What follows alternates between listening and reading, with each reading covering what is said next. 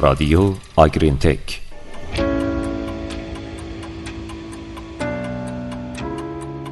سلام به شما همراهان خوب و همیشگی. در پادکست این هفته رادیو آگرین تک دعوت می تا با ما همراه باشید. سلام. با آرزوی سلامتی برای تک تک شما.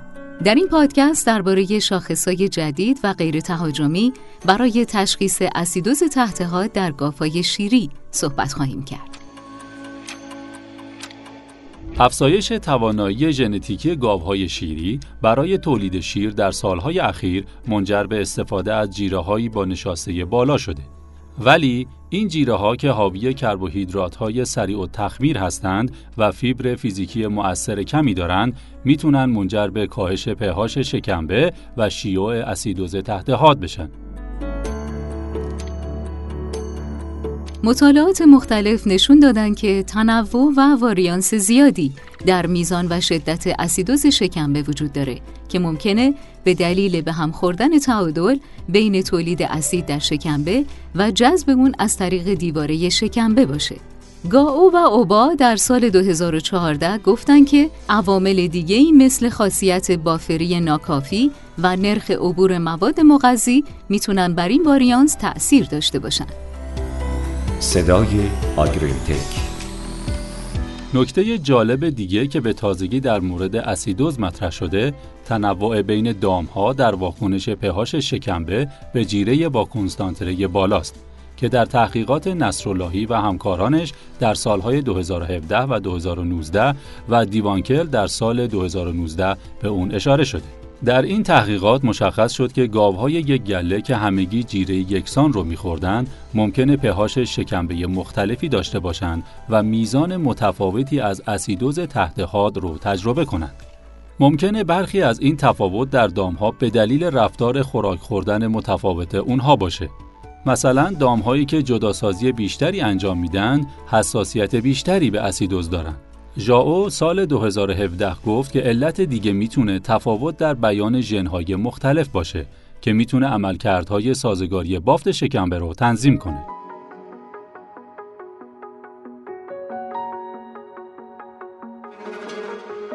بنابراین تشخیص گاوهایی که احتمال کمتر یا بیشتر ابتلا به اسیدوز تحت حاد رو دارن و تنظیم جیره ها و مدیریت به نحوی که باعث کاهش شیوع اسیدوز بشه می‌تونه خیلی مفید باشه.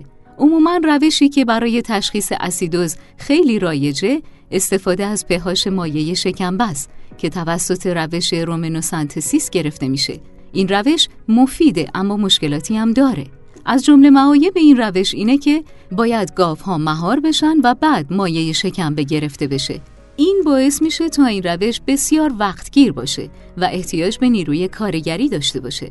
از طرف دیگه این روش باعث مشکلات سلامتی مثل هماتوم و آبسه میشه که یکی از دلایلیه که استفاده از این روش حتی در مجامع علمی هم با مشکل مواجه بشه و به طور گسترده در مزارع شیری مورد استفاده قرار نگیره. این دلایل باعث شده که متخصصین به دنبال شاخصهایی باشند که برای تشخیص اسیدوز تحت حاد استفاده بشه و مشکلات سلامتی برای دام ایجاد نکنه.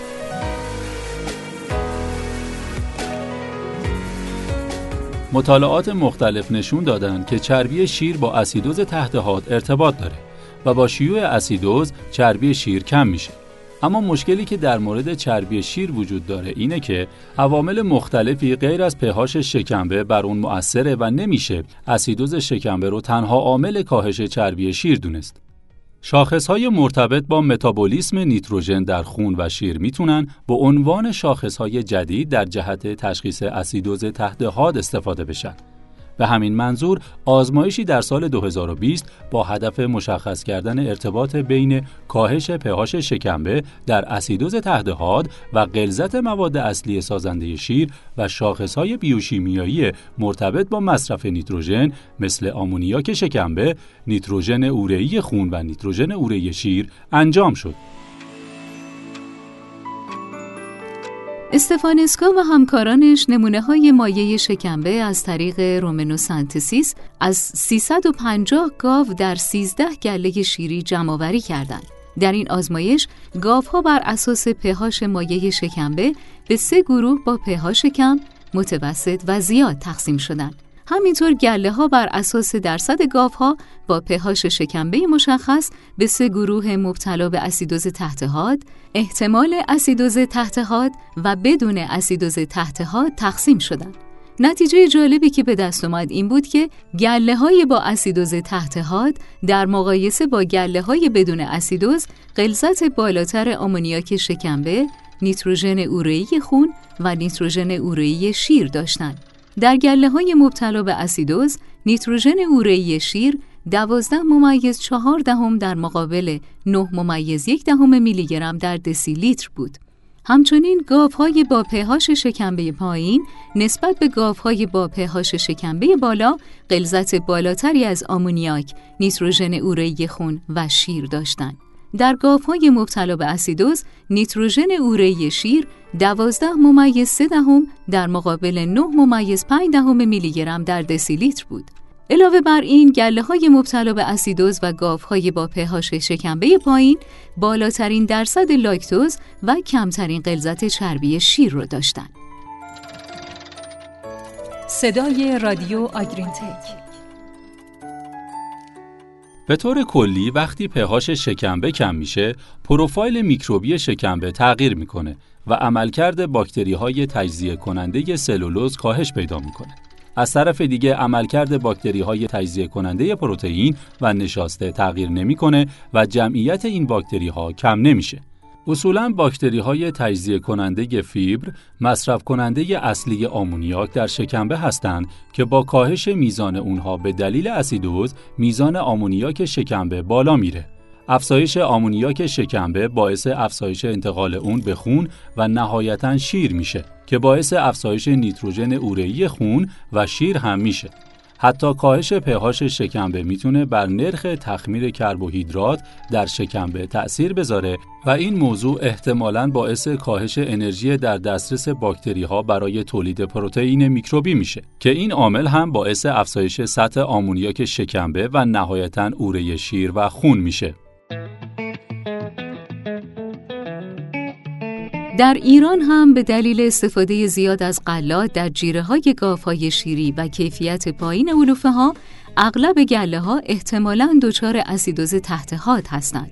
این موضوع می‌تونه در کاهش چربی شیر و کاهش عملکرد سیستم ایمنی تأثیر داشته باشه. در بسیاری از گله ها برای بررسی میزان شیوع اسیدوز تحت حاد کاری صورت نمی‌گیره و فقط در تعدادی گله معدوده که از رومنوسنتزیس استفاده میشه. نتایج تحقیقات اخیر بیان شده در این پادکست نشون میده که میشه از سطح نیتروژن اورئی شیر به عنوان شاخصی غیر مستقیم و غیر تهاجمی برای تشخیص اسیدوز تحت حاد در گله ها استفاده کرد. متشکریم که همراه و شنونده پادکست این هفته سوها آگرین تک بودیم. تا شنبه بعد و با آرزوی سلامتی برای شما خدا نگهدار.